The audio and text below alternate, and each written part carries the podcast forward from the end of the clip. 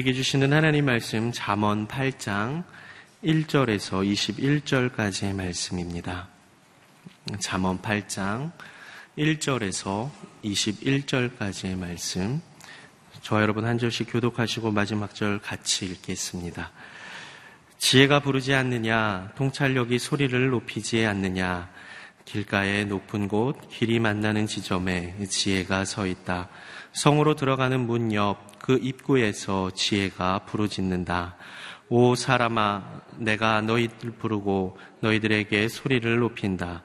너희 우둔한 사람들아, 지혜를 얻으라. 너희 어리석은 사람들아, 통찰력을 얻으라. 잘 들으라. 내가 뛰어난 것을 말하고 내 입술을 열어 옳은 것을 말할 것이다. 내 입술이 악을 너무나도 싫어하니 내 입이 진리를 말할 것이다. 내가 하는 모든 말이 다 의로우니 비뚤어지거나 잘못된 것은 하나도 없다.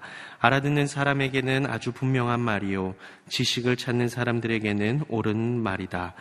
은이 아니라 내 훈계를 받아들이고 순금보다는 지식을 받아들이라. 지혜가 루비보다 귀하고 너희가 바라는 그 어떤 것도 지혜와 비교할 수 없다. 나 지혜는 신중함과 함께 살며 재치가 있고 창의적인 지식을 소유하고 있다. 여호와를 경외하는 것은 악을 미워하는 것이다. 나는 교만함과 거만함, 악한 행실과 고집이 센 입을 싫어한다. 조언은 내 것이요 온전한 지혜도 내 것이다. 나는 통찰력이 있으며 힘이 있다. 나로 인하여 왕들이 통치하고 방백들이 의로운 법을 만들 수 있다. 나로 인하여 왕자들과 귀족들이 바르게 다스리고 세상의 재판관들도 옳은 판결을 내릴 수 있는 것이다. 나는 나를 사랑하는 자들을 사랑하니 일찍부터 나를 찾는 자들은 나를 찾을 것이다. 부와 명예가 나와 함께 있다. 그렇다. 든든한 부와 의가 내게 있다. 내 열매는 금보다 아니 순금보다 낫고 내가 거둬들이는 것은 수능보다 낫다. 나는 의의 길로 다니고 공의의 길 가운데로 걸으며 같이 읽겠습니다. 나를 사랑하는 사람들에게는 재산을 상속받게 해 그들의 창고가 가득 차게 할 것이다. 아멘. 주의 길에 선 사람에겐 땅의 복도 참 복이 됩니다. 라는 말씀으로 노치영 목사님 말씀 전해 주시겠습니다.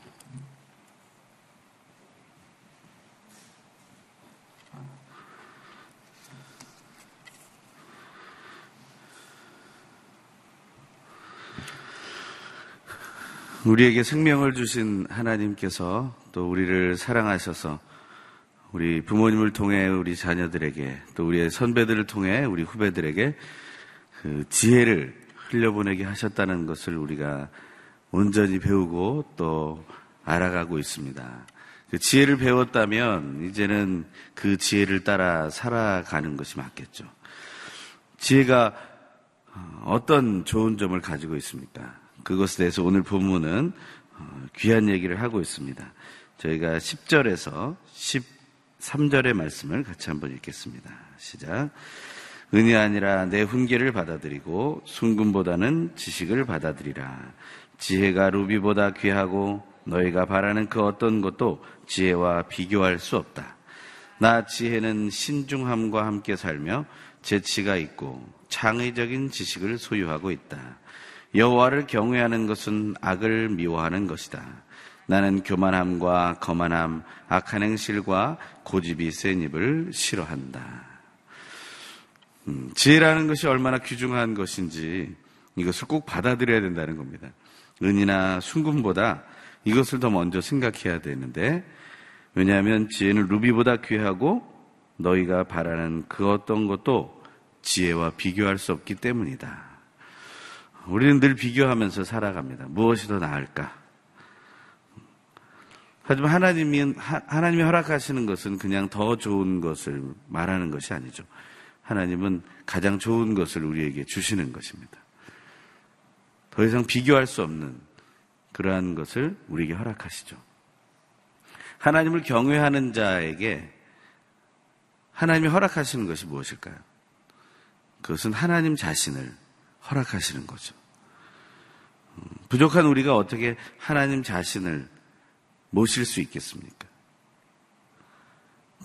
그분을 모시기 위해서 우리가 얼마나 더 변화돼야 하겠습니까? 사실 우리는 하나님을 맞이할 수 없는 사람들이죠. 하지만 하나님은 자기 자신을 우리에게 내어 주실 정도로 우리에게 최고의 것을 주신다는 것입니다. 하나님 외에 최고의 것이 무엇이 있겠습니까? 특히 이 땅에 살아가는 우리에게 가장 최고의 것이 하나님 외에 다른 것이 무엇이 있겠습니까? 우리는 그 하나님을 기억해야 합니다. 우리가 하나님을 기억하게 되면 오늘 본문의 제목처럼 주의 길에 선 사람에게 땅의 복도 참복이 됩니다. 라는 말이 이해가 되는 거죠. 땅에 있는 복이 우리는 은을 얻는 것이고 순금을 얻는 것이고 루비 같은 보석들을 얻고 세상의 존귀한 것들을 얻어내는 거라고 생각합니다. 하지만 그보다 더 귀하신 하나님이 나에게 임하게 계신다는 사실을 확신할 때 그러한 것들이 사실은 평가절하가 되는 거죠. 하나님이 가장 최고가 되면서 그러한 것들을 진짜 사용하는 법을 알게 된다는 것입니다. 우리가 이런 귀한 보물들을 가지고 있으면 어떻게 할까요? 우리는 주로 전시를 해놓죠. 다른 사람에게 내가 이런 걸 가지고 있습니다. 자랑을 할 뿐이겠죠. 그걸 다른 사람한테 떼어 나눠줄 수도 없습니다. 그 사람이 그것을 가지고 있다고 해서 또 어떤 일을 할 수 있겠습니까? 또 내가 가지고 있다라고 보여줄 수밖에 없는 것이죠. 그것으로 그냥 만족을 하게 되는 것입니다. 하지만 지혜는 어떤 것입니까? 하나님이 허락하신 그 지혜로 말미암아서 힘들고 어려운 사람들에게 그것을 나눔으로 해서 그들이 살아날 수 있고 회복될 수 있다. 그들이 변화될 수 있고 소망을 가질 수 있다. 이것이 더 놀라운 기능이 아니겠습니까? 우리가 가지고 있는 재물이라는 것이 모든 걸 할 수 있는 것처럼 보이지만 사실 우리 마음 속에 우리의 삶 속에 지혜가 없다면 그것은 다 그저 우리가 바라보는 하나의 형체 외에는 될 수 없을 것이고 나아가서는 하나님 외에 그 자리를 차지하는 우상밖에는 될 수 없을 것이라는 겁니다. 그 물질이라는 것이 그 내가 가진 귀한 것이라는 것이 하나님보다 더 높은 자리에 있게 되면 우리는 그 모든 질서를 잃어버리게 된다는 것이죠. 지혜는 또 어떻게 지내고 있습니까? 지혜를 의인화해서 설명하고 있죠. 지혜는 신중함하고 같이 산대요. 한 남자에게 가장 신중한 존재는 누굴까요? 그 부모일 것입니다. 결혼한 후에는 누가 될까요? 그 아내가 되어야 합니다. 물론 아내가 현숙하지 못하고 방탕하면 신중함이라는 것은 없겠죠. 상호 간에 그 신중함을 보여줘야 하는 것이죠. 남편이 아내에게 신중함을 보여주고 아내가 남편에게 신중함을 보여주고 지혜는 그 신중함과 함께 살기 때문이죠. 또한 재치가 있습니다. 재미가 없지 않아요. 재미가 있다는 것입니다. 너무 즐거움만 찾아가도 안 되겠죠.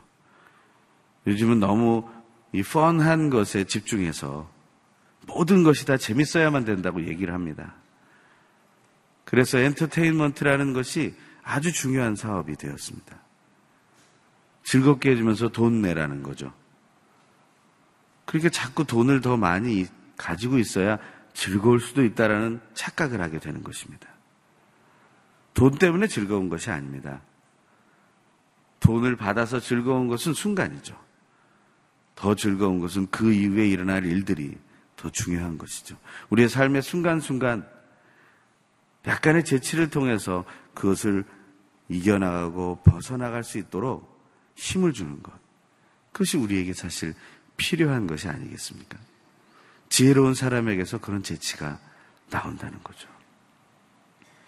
굉장히 힘들고 어려운 순간이지만 그런 순간에서 자기의 마음을 잘 표현할 수 있다라는 것입니다.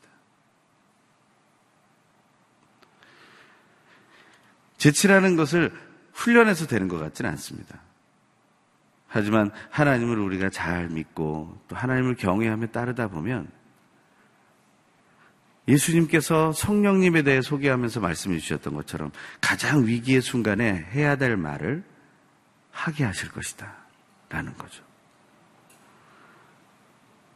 그것은 우리는 아주 우리의 생명을 살려낼 어떤 대단한 말일 거라고 자꾸 생각하지만 그럴 수도 있습니다. 하지만 더 중요한 것은 그 순간을 넘어설 수 있는 재치를 허락하실 거라는 거죠. 그리고 창의적인 지식을 소유한다라고 말합니다. 어떤 사람들은 창의적이라는 말을 너무 진부한 단어라고 생각합니다.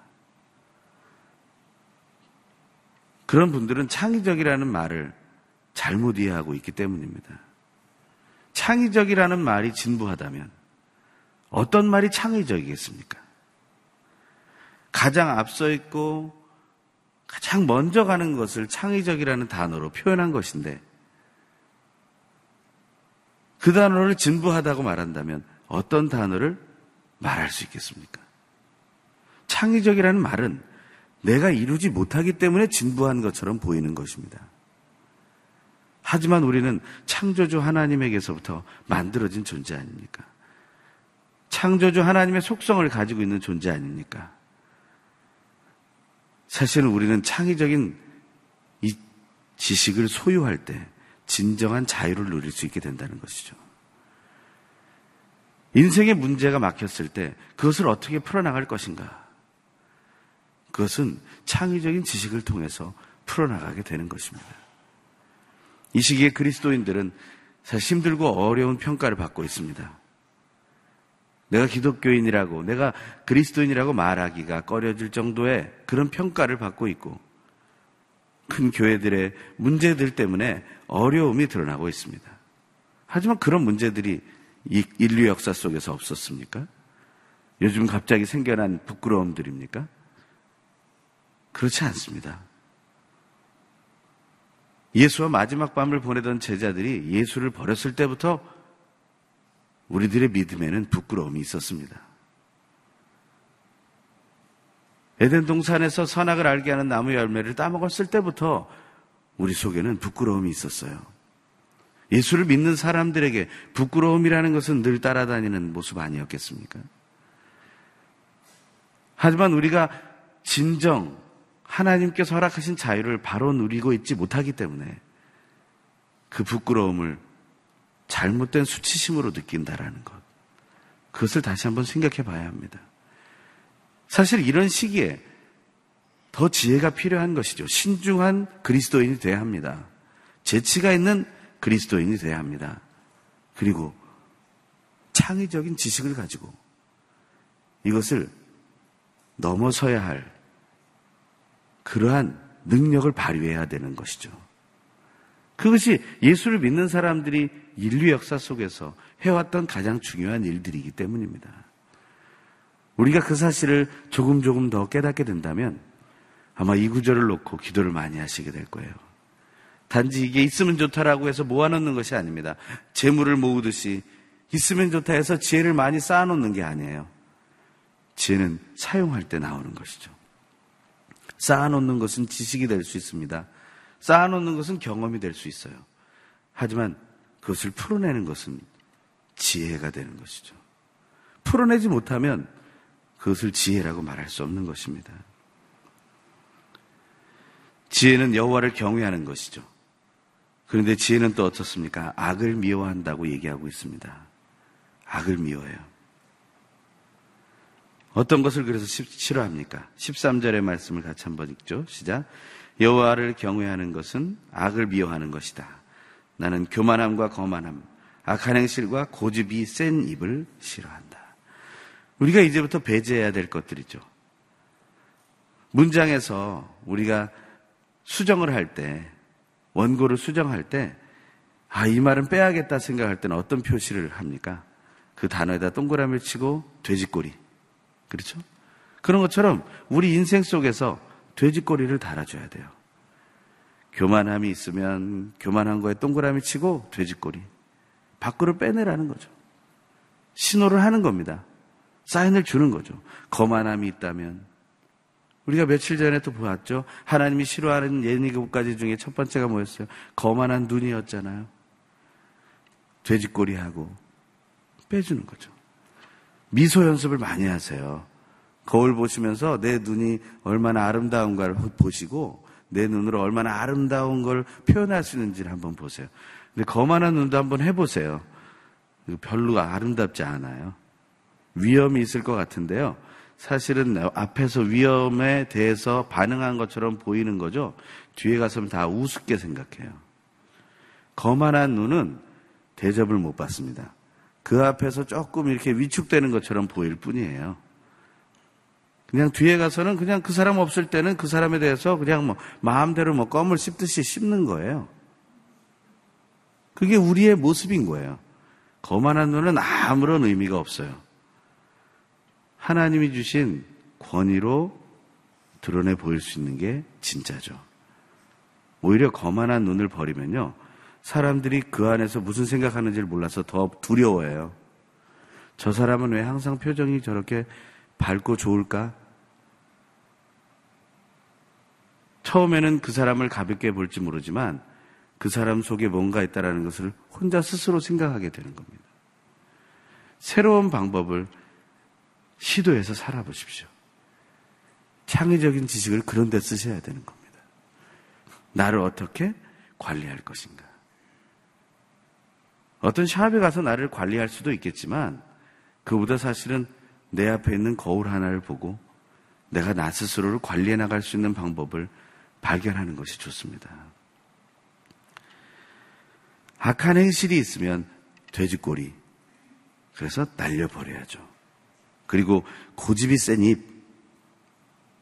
그것은 누가 알 수 있어요? 나밖에 모릅니다. 물론 어느 정도 시간이 지나면요. 나만 모를 때가 있어요. 나는 바른 말을 한다고 하는데 주변 사람들은 다 알아요. 그 입이 고집센 입이란 걸.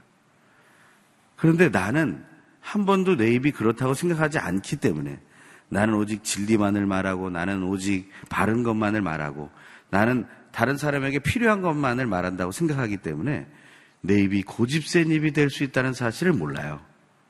나는 늘 바른 걸 얘기한다고 생각하는 거예요.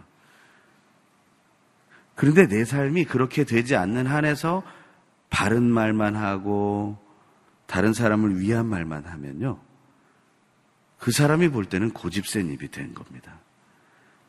고집센 입이라는 건 뭐냐면 변화가 없는 상태를 얘기하는 거죠. 변화가 없는 상태라는 말을 다르게 풀어보면 성장이 없고 성숙이 없는 삶과 말이 된다는 거예요. 우리가 하나님의 말씀을 계속 듣고 있기 때문에 우리의 입은 성장할 수 있어요. 하지만 더 중요한 건 우리의 삶이 변화되는 것입니다.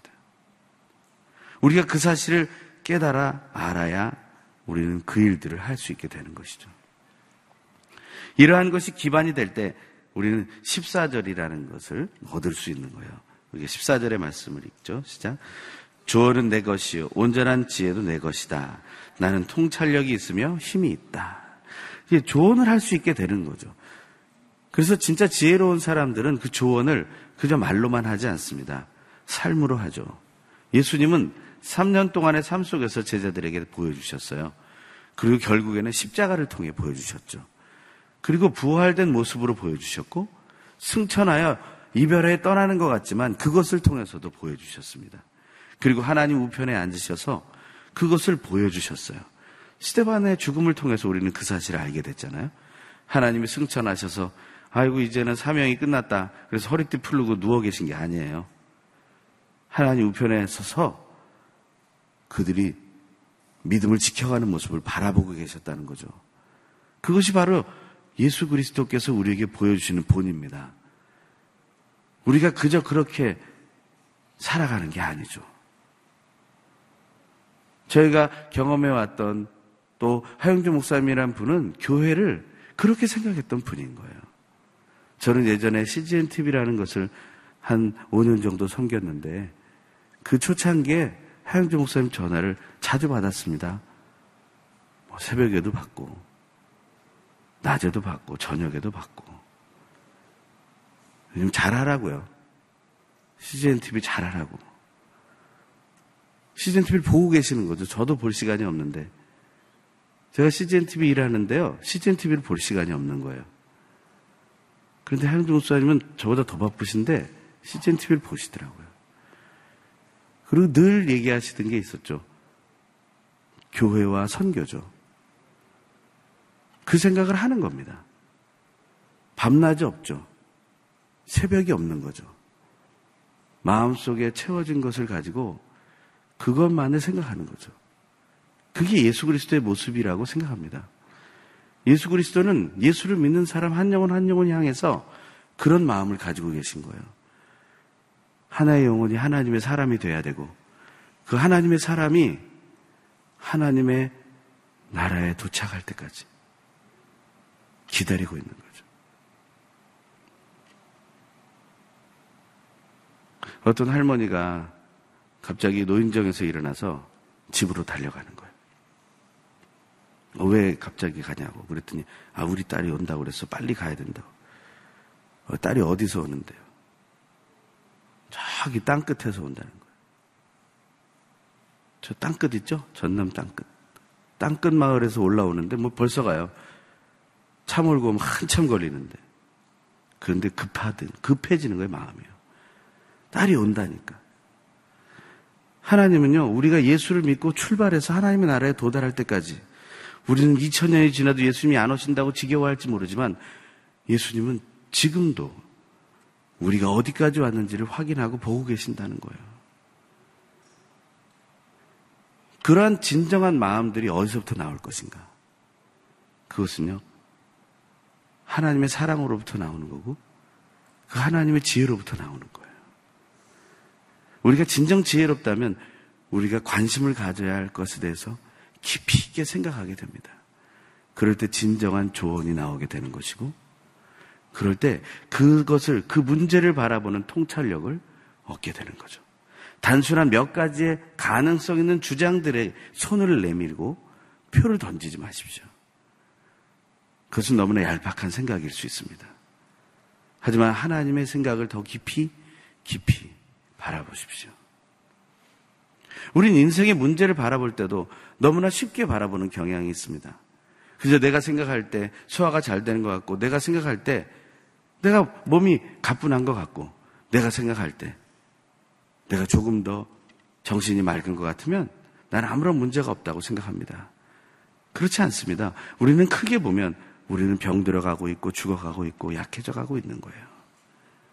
한순간의 변화로 내가 온전히 새롭게 될 수 있는 것이 아니라는 거죠. 그런 상황으로 볼 때 인생의 문제를 맞아들이는 방식이 달라지죠. 조금 약해지거나 조금 어려워지거나 조금 힘이 든다고 해서 결코 포기하지 않는다는 겁니다. 다시 시작할 수 있는 힘이 있는 거죠. 거기에 집중하기보다는 오히려 그 문제를 해결하시는 하나님에게 집중할 수 있게 된다는 거죠. 이런 것을 원하는 사람들이 누구예요? 15절에서 16절에 보니까 이런 사람들이 나오네요. 왕들, 방백들, 왕자들, 귀족들, 세상의 재판관들. 이런 사람들이 이 지혜를 얻기 위해서 얼마나 애를 쓰는지 모릅니다. 사람들은 글을 자기들끼리만 배웠어요. 가진 사람들, 높은 사람들, 있는 사람들끼리만 글자를 배웠습니다. 그래서 계층을 나눴죠. 배운 사람, 배우지 못한 사람 나눠서 자기가 리더를 하고 그 사람들은 뒤를 따라와야 된다고 생각했습니다. 그랬더니 사람들이 그 자리에 가기 위해서 나도 글을 배워야 된다고 생각을 한 거죠. 글을 왜 배워야 되는지도 모르면서 글을 배우기 시작했죠. 사람들이 글을 배우면 똑똑한 사람이 되기 때문에 일자무식이 되지 않으려고 그렇게 된 거죠. 하지만 글자를 배운다고 지혜가 얻어지는 것은 아닙니다. 글자 위에 계신 언어보다 뛰어나신 그 하나님을 맞아들이는 것이 지혜로운 거죠. 사람들은 이런 리더가 된 것이 중요하다고 먼저 생각합니다. 하지만 순서가 틀린 거예요. 이런 리더가 되는 게 중요한 게 아니라 어떻게 하면 이런 리더가 돼서 그런 지혜를 얻느냐라는 겁니다. 그것은 바로 17절에 나오죠. 17절의 말씀을 같이 읽죠. 시작. 나는 나를 사랑하는 자들을 사랑하니 일찍부터 나를 찾는 자들은 나를 찾을 것이다. 개혁 한글의 말씀으로 보면 이 구절은 이렇게 써 있습니다. 나를 사랑하는 자들이 나의 사랑을 입으며 나를 간절히 찾는 자가 나를 만날 것이니라.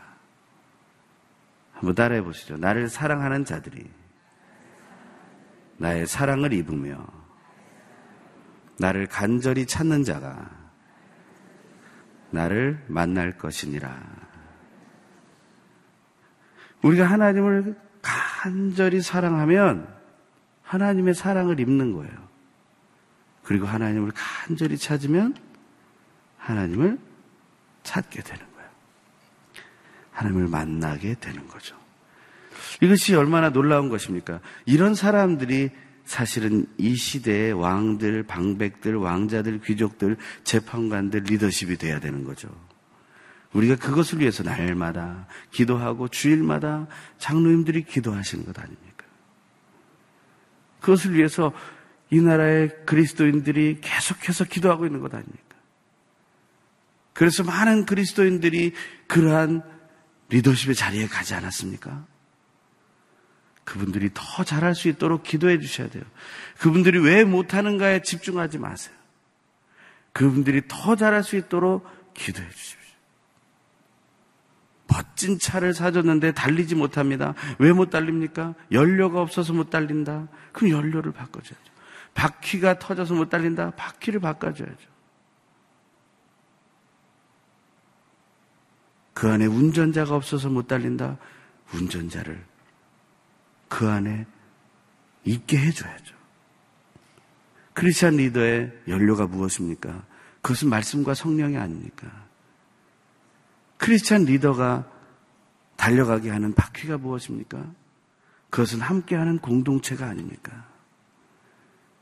크리스찬 리더십의 운전자가 누구입니까? 오직 예수 그리스도 아닙니까? 그럴 때 우리가 함께 달려갈 수 있지 않습니까? 크리스천 리더들을 위해 기도해 주세요. 더 깊이 기도해 주세요. 그들이 더 많은 것을 얻게 달라고 기도하지 마시고 그들이 오직 예수 그리스도를 운전자로 모시고 이 공동체가 교회 공동체가 예수 공동체가 그들의 바퀴가 되게 해달라고 기도하시고 그리고 말씀과 성령이라는 연료가 그 크리스찬 리더십 안에 끊이지 않게 해달라고 기도해야 된다는 거예요. 그래야 그들이 하나님을 사랑해서 하나님의 사랑을 입게 되고 하나님을 찾아서 하나님을 만날 수 있지 않겠습니까? 너무 바빠서요? 하나님을 만날 시간이 없으면 어떻게 하겠어요? 하나님을 찾을 시간이 없으면 어떻게 하겠어요? 물론 그렇게 하지 않는 분도 많이 계시지만 그런 분들이 더 많아진다면 얼마나 좋겠습니까? 우리는 그걸 위해 기도하는 거죠. 비교하지 마세요. 크리스찬 리더십인데 어떤 사람은 이렇게 하고 있는데 어떤 사람은 이렇게 하지 있지 못하다고 분리시키지 마세요. 하나님이 세우셨으니 모두를 위해 기도해 주세요. 그것이 우리가 해야 할 일이죠. 그럴 때 우리의 자녀들이 그런 자리에 올라가게 되겠죠. 그래서 세상을 향해 하나님을 드러낼 수 있게 되겠죠. 지혜는 가만히 있는 존재가 아니었습니다. 지혜는 부르짖는 존재였어요.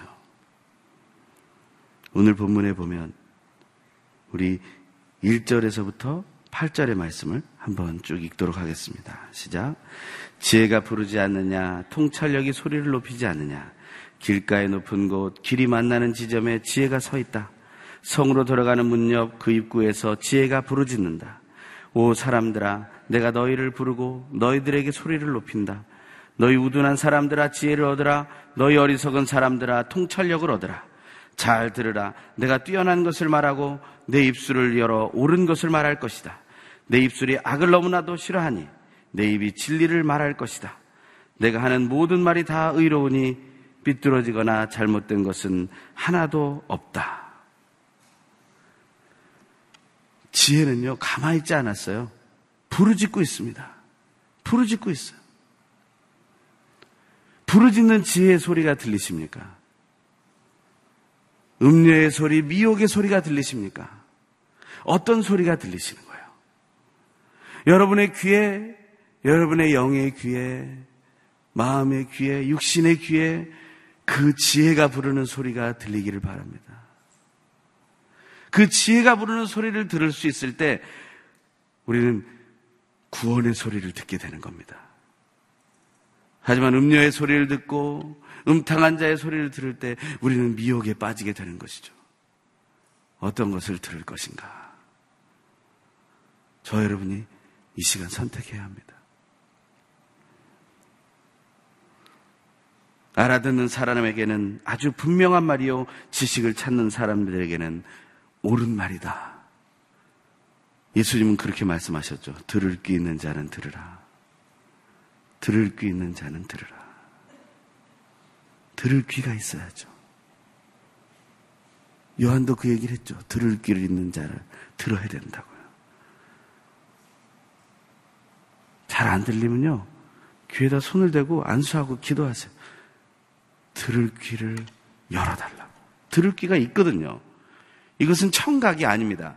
감각이 아닙니다. 이것은 믿음입니다. 여러분이 믿음으로 나아가면 말씀과 성령으로 충만하게 내 연료를 채우고 그리고 교회 공동체라는 그러한 바퀴를 달고 예수를 운전자로 둔다면 우리는 달려나갈 수 있는 거죠. 그러면 하나님은 모든 가치 있는 것보다 가장 가치 있는 하나님 자신을 우리에게 허락하실 것이고 그리고 의의 길로 공의의 길로 우리를 인도하실 거라는 겁니다. 오늘 이 말씀을 들으면서 우리가 지혜의 간절한 부르짖음을 우리도 알고 전하기 원합니다. 그게 무엇입니까? 그것은 바로 이 땅을 향해 죽음을 향해 가고 있는 이 땅을 향해 생명줄을 잡으라고 얘기해야 됩니다. 구명정에 올라타라고 말해야 되는 겁니다. 그 사람들이 비웃어도 어쩔 수 없습니다. 나도 알 거 다 안다고 얘기해도 어쩔 수 없습니다. 또 얘기해야 됩니다. 욕을 먹더라도 비판을 받더라도 비난을 받더라도 또 얘기해야 돼요. 그것이 우리의 스케줄이 돼야 됩니다. 다른 사람에게 웃음을 얻고 비난을 받고 욕을 먹는 게 우리 하루의 스케줄이 돼야 됩니다. 칭찬을 받는 일만 스케줄이 돼서는 안 됩니다. 억지로 그런 일이 일어나는 게 아니라 내가 자발적으로 생명의 소식을 전하고 구원의 소식을 전해서 그러한 소식을 들어야 된다는 거예요. 지하철 안에서도 소리내서 물건을 팔기 위해 쓰는 사람들이 있습니다. 그 부르짖음보다 더 귀한 부르짖음이 우리들에게 필요한 것이 아니겠습니까? 우리는 무엇보다 우리 하나님을 사랑해야 합니다. 그 사랑하는 하나님을 사랑할 때 그 사랑을 입게 되고 그를 찾을 때 그 하나님을 오늘 만나시게 될 겁니다. 이제 8월이 다 가고 9월이 시작됩니다. 하나님 안에서 열매를 맺게 하여 주시옵소서. 이 시간 우리 기도할 때 하나님, 하나님께서 이 귀한 지혜를 우리에게 알려주고 계시니 잠언을 묵상하며 지혜를 더욱 누리게 하시고 사용하게 하시고 살아나게 하시고 하나님과 더욱 친밀해지게 하여 주시옵소서. 우리 간절히 소망하며 하나님 앞에 기도하고 나라 민족을 위하여 함께 주님 앞에 동성으로 기도하기 원합니다. 할렐루야 하나님 영광 받아 주시옵소서. 부족한 우리들에게 하나님이 살아계셔서 역사하시고 늘 함께 하심을 감사드립니다. 지혜가 부르짖고 있는 소리를 듣게 하여 주시옵소서. 음녀의 소리를 듣는 것이 아니라 악인의 소리를 듣는 것이 아니라 그래서 미혹의 소리에 미혹되어 쓰러져 넘어지는 것이 아니라 죽음의 길로 돌아서는 것이 아니라 지혜의 소리, 통찰력의 소리를 그 부르짖음을 듣게 하여 주시옵소서. 그 소리를 듣고 구원의 자리로 가게 하여 주시옵소서. 이 땅에 수없이 들리는 그 소리 속에 내가 반응하고 살지만 진정 지혜와 통찰력이 부르짖는 그 소리에 하나님께서 부르짖는 그 소리에 내가 반응하고 있는지를 오늘 이 시간 확인하게 하여 주시옵소서. 이제 8월 마무리하고 9월이 시작됩니다. 하나님께서 영광 받아주시고 인도하여 주시옵소서. 할렐루야 하나님, 우리가 하나님의 말씀 속에 지혜를 갈망하며 소망하게 되게 하시니 감사합니다. 주님 주신 지혜 얻어 하나님과 더 친밀해지고 하나님의 사람이 되어 하나님의 나라까지 나아가게 하여 주시옵소서. 지혜 부르짖음을 들어 전파하게 하시고 구원의 소식을 전파하여 혹시 이 땅에서 비난을 받는 일이 있더라도 욕을 먹는 일이 있더라도 한 영혼의 구원을 위하여 십자가에 못 박혀 죽으신 예수 그리스도의 사랑을 드러내게 하여 주시옵소서. 이 나라의 민족이 그 리더십이 하나님을 높이하는 그러한 모습을 얻게 하여 주시옵소서. 우리의 기도에 응답이 되신 하나님을 찬양합니다. 이제는 우리 주 예수 그리스도의 은혜와 놀라우신 하나님의 결코 끊어지지 않는 사랑하심과 성령 하나님의 교통하심과 인도하심과 위로하심과 역사하심이 진실로 오직 지혜를 추구하되 지혜이신 하나님을 경외하며 하나님만을 모시고 하나님만을 사랑하며 찾으며 살아가길 소망하는 이 자리에 모인 귀한 하나님의 아들, 딸들 위에 그 가정 가문 위에 그리고 영상으로 이 귀한 하나님의 말씀을 나누는 하나님의 사람들 위에 온 땅에 터지복음을 전하는 하나님의 사람들과 교회들 위해 이 나라 민족 위에 지금부터 영원토록 항상 함께 계시옵기를 간절히 축원하옵나이다. 아멘.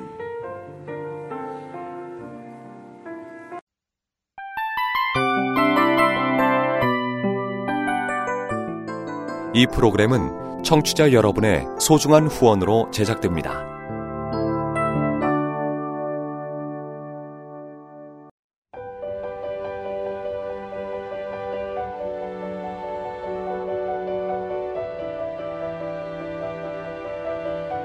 세상에는 수많은 교회들이 있지만 더 깊이 있는 말씀 강해를 찾기 위해 크기로만 교회를 선정하지 않습니다. 보다 좋은 영적 콘텐츠를 더 많이 나누기 위해 방송비를 받지 않습니다. 1년 365일 복음만 전하고 싶어서 우리는 광고를 하지 않습니다. 온누리의 복음을 땅끝까지 CGN TV와 함께 땅끝 성교사가 되주세요